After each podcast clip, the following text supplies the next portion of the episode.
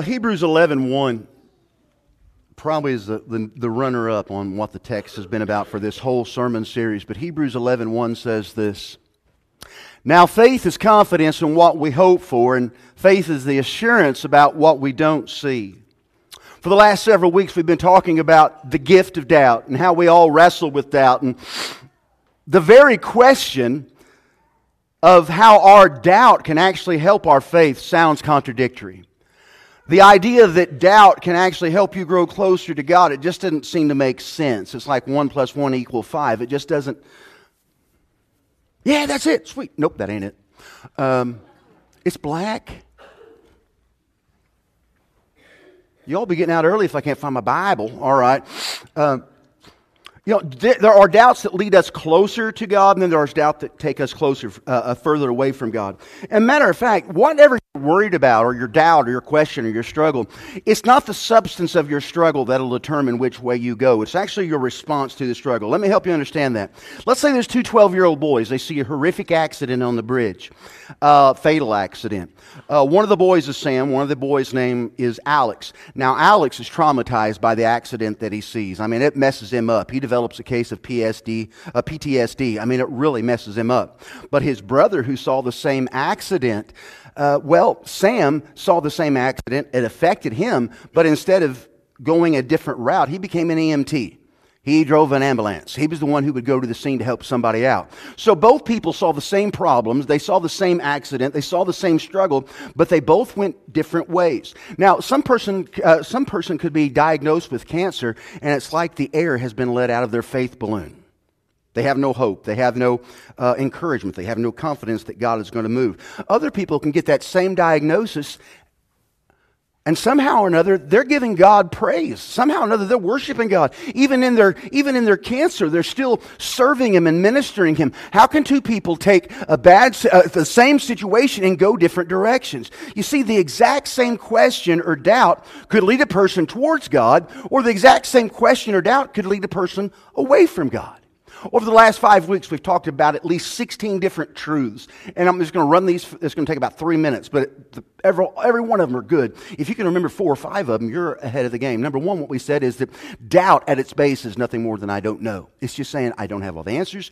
I can't fill all the, the blanks in my life. I, I, I can't do it. The second thing we found out is this doubt is as common to everyone because of our condition. Everybody will have doubt uh, because you and I, we are finite. We are not holy. Uh, we, are, we are finite. We have a beginning and an end, and we're anything but holy. Okay, we're imperfect. God, on the other hand, has no beginning and no end. He's perfect and holy and glorious. So, with a glorious God and an infinite God dealing with imperfect, finite people, of course, there's going to be doubt. There's going to be that disconnect. The third thing we talked about is this: just because we don't understand what happens, it doesn't mean that uh, just because we don't understand something about God, it doesn't make it untrue and it doesn't mean that God isn't good. Just because we don't understand something, it doesn't mean that God's lying. Number uh, four, the question isn't whether we. De- you couldn't find it, could you? I think somebody came in here in the middle of the night and stole my Bible. Did you find it? No, Oh man, I can't do that. I can't do it. I have mine marked. Does that sound right? Did you mark it? Give it up for Miss Pam. She's awesome. Taking care of Big Daddy. All right. Uh, number five. Okay, the question isn't whether we doubt, but it's how we doubt. Number five, Hebrews 11 deals with the tension in between faith and doubt. Your doubt can exist just fine without faith. Your faith actually has to have doubt to exist.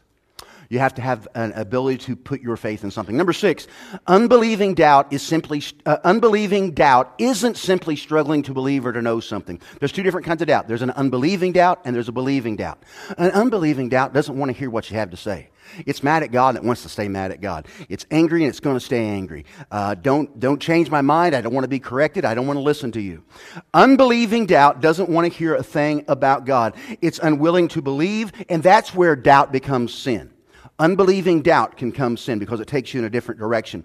The next thing we talk about, number seven, we are rarely, if ever, are inclined to bring our doubts to God. The reason why we don't like to bring our doubts to God, because if we feel uh, like we're doubting Him, we feel guilty. We feel like we're struggling. We feel like we failed Him.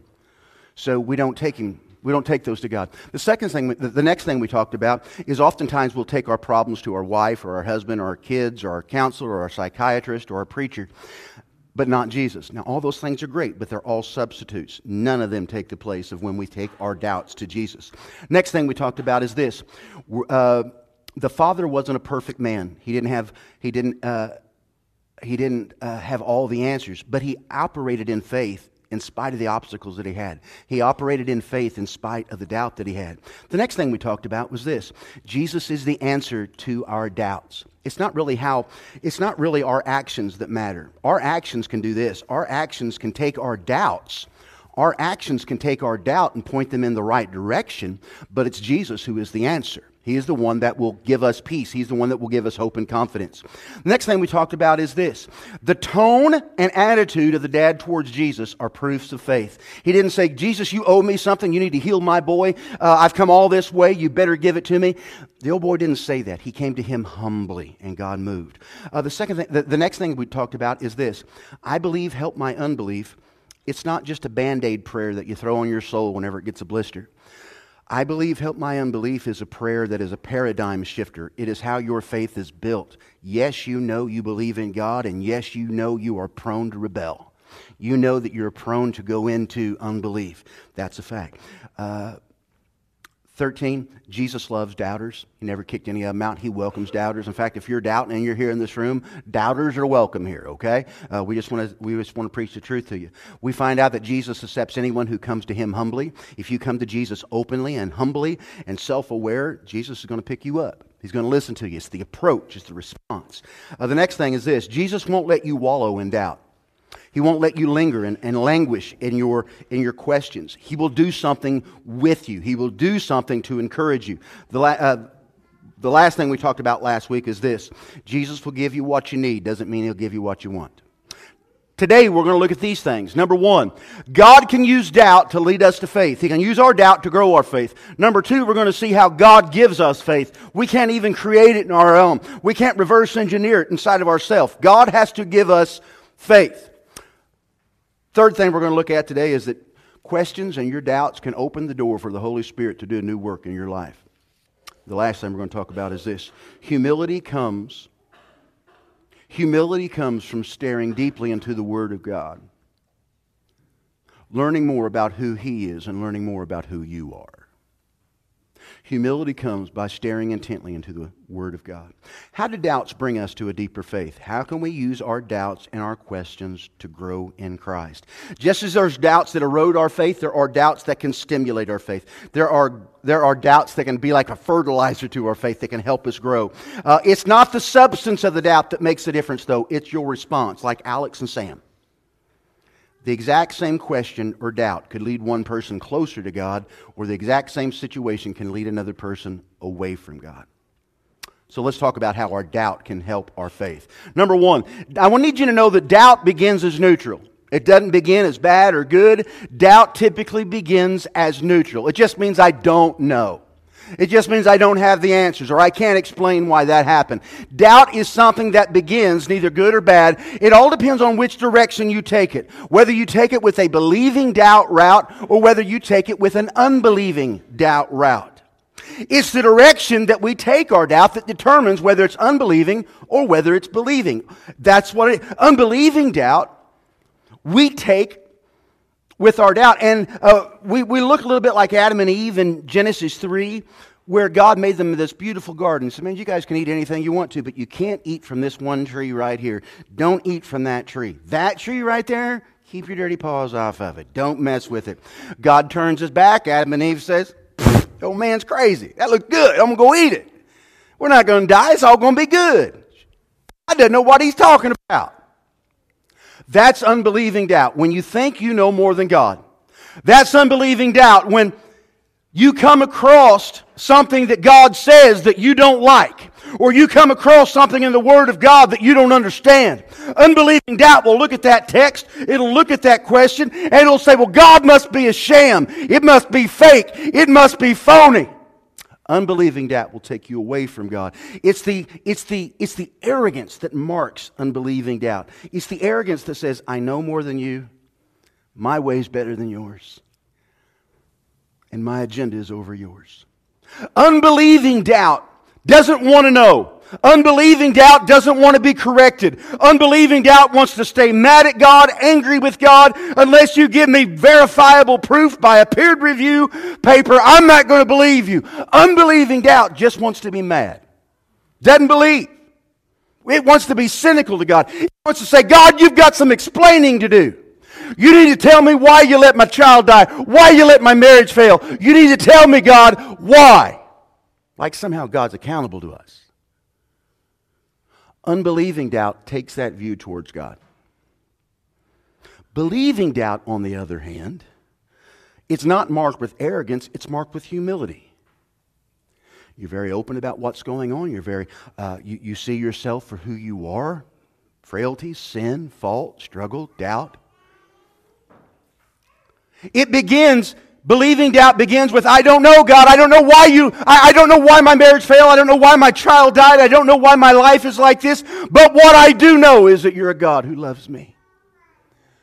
I know you're a God that never fails and you're a God that never leaves. Lord, I believe. But I need you to help me believe better. Now, see what I just did is I told God about my rotten marriage, my dead babies. I told God about my horrible financial situation when I'm coming from a state of unbelieving doubt and I'm angry with God. But when I have believing doubt, I believe, help my unbelief, I'm saying, God, my life is a wreck, but you're not. And I believe you. I need you to help me. Same stuff, same problems, same situations. It's all on how you point your doubt after the initial doubt. It's that simple. Where do you put the trajectory of your doubt? Doubt is something that begins as neutral but then you take it one way or the other. Believing doubt is marked primarily with humility. When it asks a question from God, we're not saying, you listen here to me, God. We're not saying you better mind up. When we come to God with believing doubt, we're saying, God, let me listen to you. Let me hear what you have to say. Let me know more about you. Let me know more about your grace and your goodness. When we come to God with, an, with a believing doubt, we already assume we don't have all the things together. We don't have all the answers to our question. Believing doubt sees God's word as the highest authority. This word of God for a believer who has believing doubt, if this word says it, it's gospel. What God says about man is true. What God says about himself is true. What God says about gender is true. What God says about murder is true. What God says about the church is true. What God says about himself is true. What God says about the cross is true. What God says about victory is true. What God says about breakthrough and healing and restoration, it's all true. I believe every word of it. With believing doubt, you go to your problem with the Word of God and says, Hey, I know that my marriage is crummy and I know my wife she doesn't like me or my husband doesn't like me or my, boyfriend doesn't like me or my, my parents doesn't like my boyfriend or my girlfriend. Lord, I know what my situation is, but I know that you told me to honor my mother and father. I know you told me don't be unequally yoked with another believer. I know that you said it's about marriage. We come God with these things with a believing doubt, with all the struggle, with all of the uh, misunderstanding. We say, God, I don't have it all together, but I trust you and I know you do. Church. In Mark 9, we encountered the seminal prayer, I believe, help my unbelief. I believe, help my unbelief. This is the heart of a believing doubt prayer. Because when you tell God, God, I'm struggling, I'm having doubt, I, I don't know what to do, I, I, don't have all the answers in my life, I, I don't know the next move to make, believing doubt will hold fast to know what it already knows to be true about God, about God's will, it'll just hold on to it. Lord, I believe my life is, is looks like it's going to hell in a, has, in a, in a handbasket, but Lord, I know you're holding me. I'm in your hand. Lord, I know my life is in shambles, but I trust you. As compared to saying, Lord, my life looks like it's going to hell. How dare you do that to me? Different approaches, same problems. Believing doubt recognizes its own limitations, that it doesn't have everything all together. It knows its own propensity to rebel. It believing doubt knows that it's always barely on the line in between, always between I believe, help my unbelief. It knows that it's prone to go one way or the other. So believing doubt says, God, I need help, and I know that you're the only one who can give it to me. All right, I'm going to wrap this thing up, I think.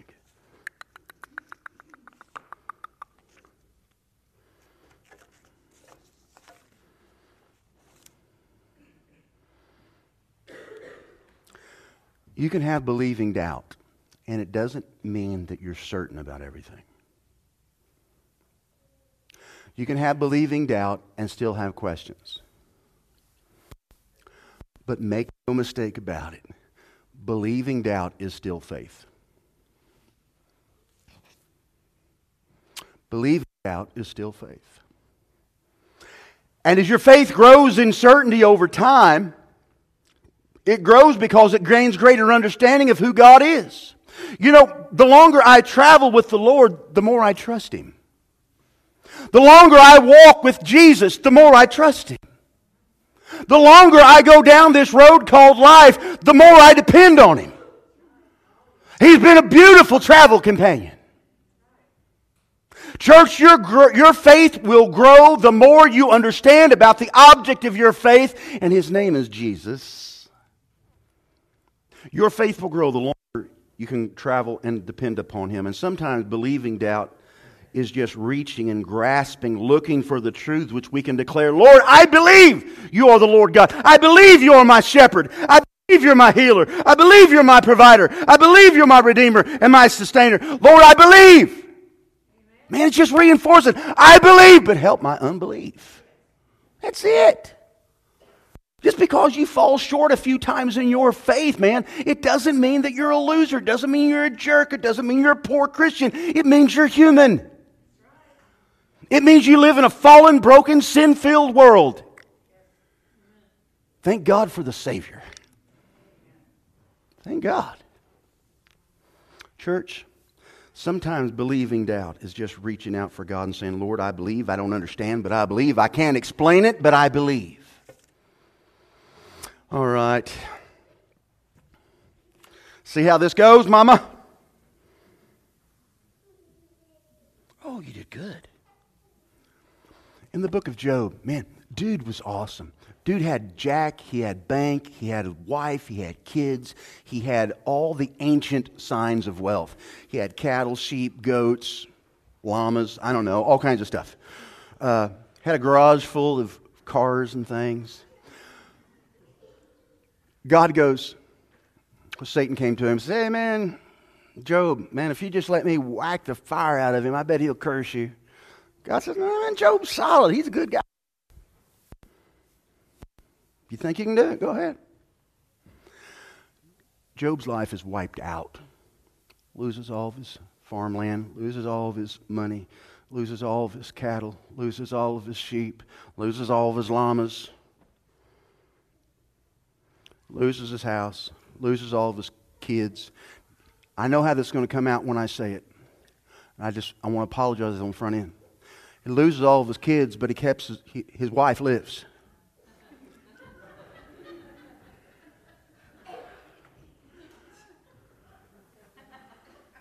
And she is a witch. Okay? All she does, she is not a helper to this guy, okay? She, she, she literally says, and I quote, Why don't you curse God and die? That is not a good wife, okay? You don't say that. Pam, God, God has blessed me with you. This has nothing to do with you. I'm saying some people have not so good wives. That's all I'm saying. Long story short, he loses everything but his wife. All right? His flunky friends come over and they basically said, Dude, what'd you do? What'd you do to God? Why are you so mad at you? What'd you sin? What would, what, I mean, what would you do, dude? Job said, Bro, I didn't do nothing. And the more his friends are feeding him and asking him what they did, you, know what? This is what happens. The more people gripe around you, you are more prone to gripe with them. Yeah, you're right. Why is there bad things that happen to good people? Why is there injustice in the world that seems to go uh, unaccounted for? Why do, why do bad things seem to win the day? And he just goes on. Job asks God all these questions. And for three or four chapters, Job does this, needles him. And we get to 38. And God says, Okay, Job, you've had your fun. You've asked me all the questions you want to. I feel like I'm on 21 questions. Sit down. Let me ask you a few questions, young man. This is what he says. The Lord answered Job from the storm. He said, who is this that makes my purpose unclear by saying things are not true?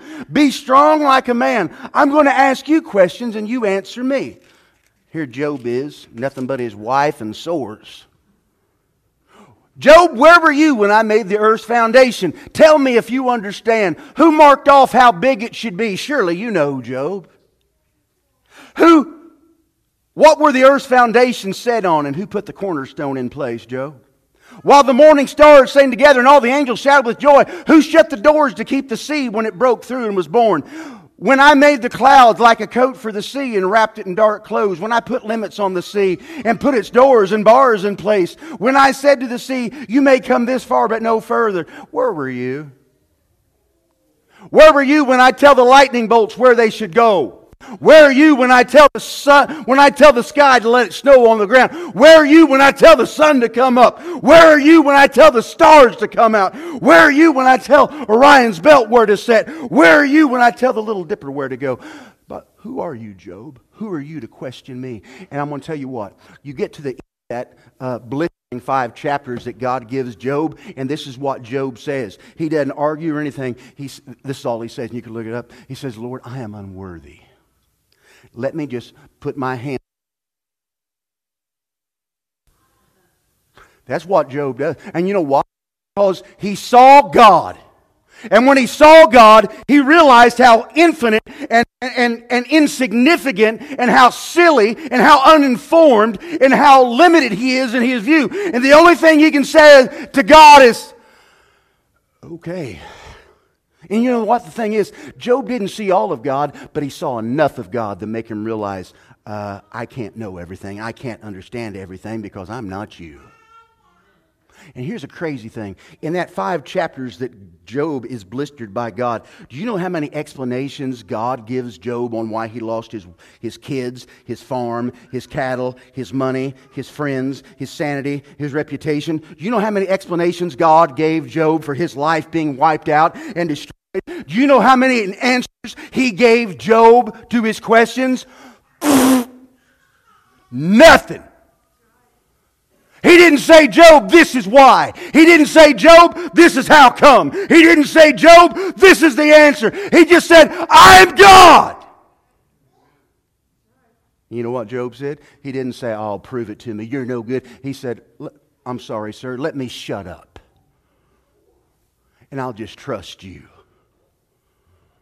All my questions, they're still there, but God, so are you. Y'all, I'm not telling you to believe in God blindly. I'm telling you this. Your faith you have in God, your faith you have in Word of God that reveals His nature and His character, what you know about Him. And here's the thing, church we can't know everything about God. This isn't all there is to know about God, but this is what He felt it necessary for us to have. This is enough to meet my needs. This is enough for me to know about God, to give my life to Him, and to trust Him. My faith is in Him. I believe. Does that mean I always believe? Nope, that's how come I pray, Lord, help my unbelief. Now, here's a crazy thing. How many of y'all got blanks in your life where you've got answers that you, you had for God? You know, God, why did you fill in the blank? Or God, why do I have fill in the blank? Or God, why did fill in the blank? I don't know why God gives some people cancer and some people not. I don't know why He heals some people of, of disease and some not. I don't know. I don't know why God will restore some marriages and some not. I don't know why He lets some kids live and some die.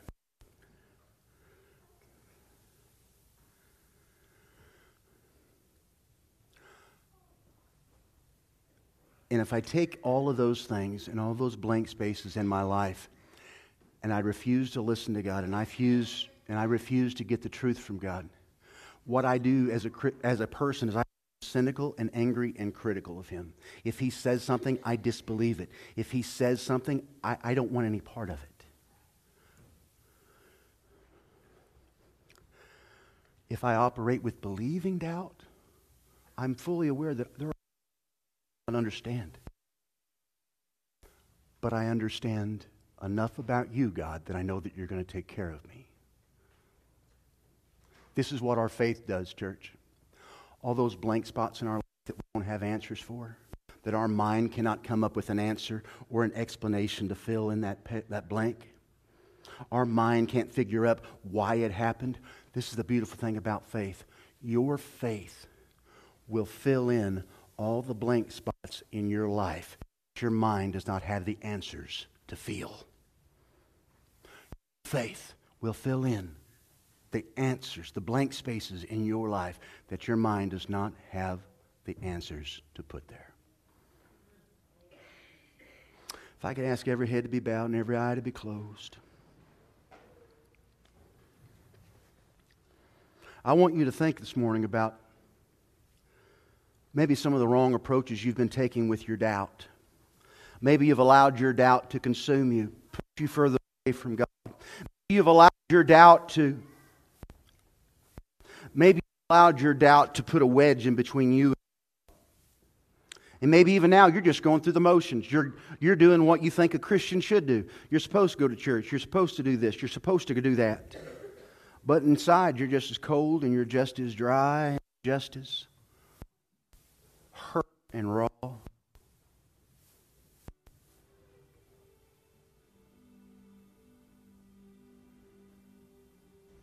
But today you want to take that unbelieving doubt and you want to convert it over to believing doubt. You just want to come to God and say, Lord, I don't understand it all. I don't have all the answers to the questions that I have. I, I can't figure explain it. I'm tired of being mad at you. I'm tired of being angry with you. I'm tired of being cynical. I'm tired of challenging you. I believe. Help my unbelief. Church, if you would, as if you would stand with your heads bowed and your eyes closed. I want you to think about your, I want you to think about your faith situation with God. If you, to, if you had to give an answer today to which one of those, which one of those doubt do you typically and regularly work in? Is it a believing doubt or is it an unbelieving doubt? Man, wouldn't it be great to operate a little bit more in that, in that believing type of doubt that grows your faith, that brings you closer to God, that lets you go through a situation, not understand it or know all the answers, but you know the one who's running the show, and his name is God. And you trust him. Know, in a moment, I'm going to give you this invitation. I encourage you to come forward because some of you need to say, God, I've been, I've been doubting all wrong. I've been doubting like, a, like an unbeliever. I've been doubting like a lost person. I've been doubting, and, and it's been leading me to sin. But God today, preach told me something, and I, I get it. There's a light that came off. There's a light that went on my head. I get it now, Lord. I'm going to take all my doubts and I'm going to run towards you. I'm going to take all my questions and I'm going to listen to you. And I'm going to learn from you. And I'm going to follow you. I'm going to be obedient to you. I'm not going to be angry. I'm going to embrace you. Man, today, sir or madam, Student, maybe you need to just bring to Jesus and say, Jesus, I, I believe, but I need you to help me with my unbelief. Point it to the cross. Almighty God, in the name of Jesus, I pray that your love and your grace and your mercy and your glory would fill this room in the invitation. Lord, call those that you want to call to a deeper, deeper relationship with you. And it's in your name that I pray.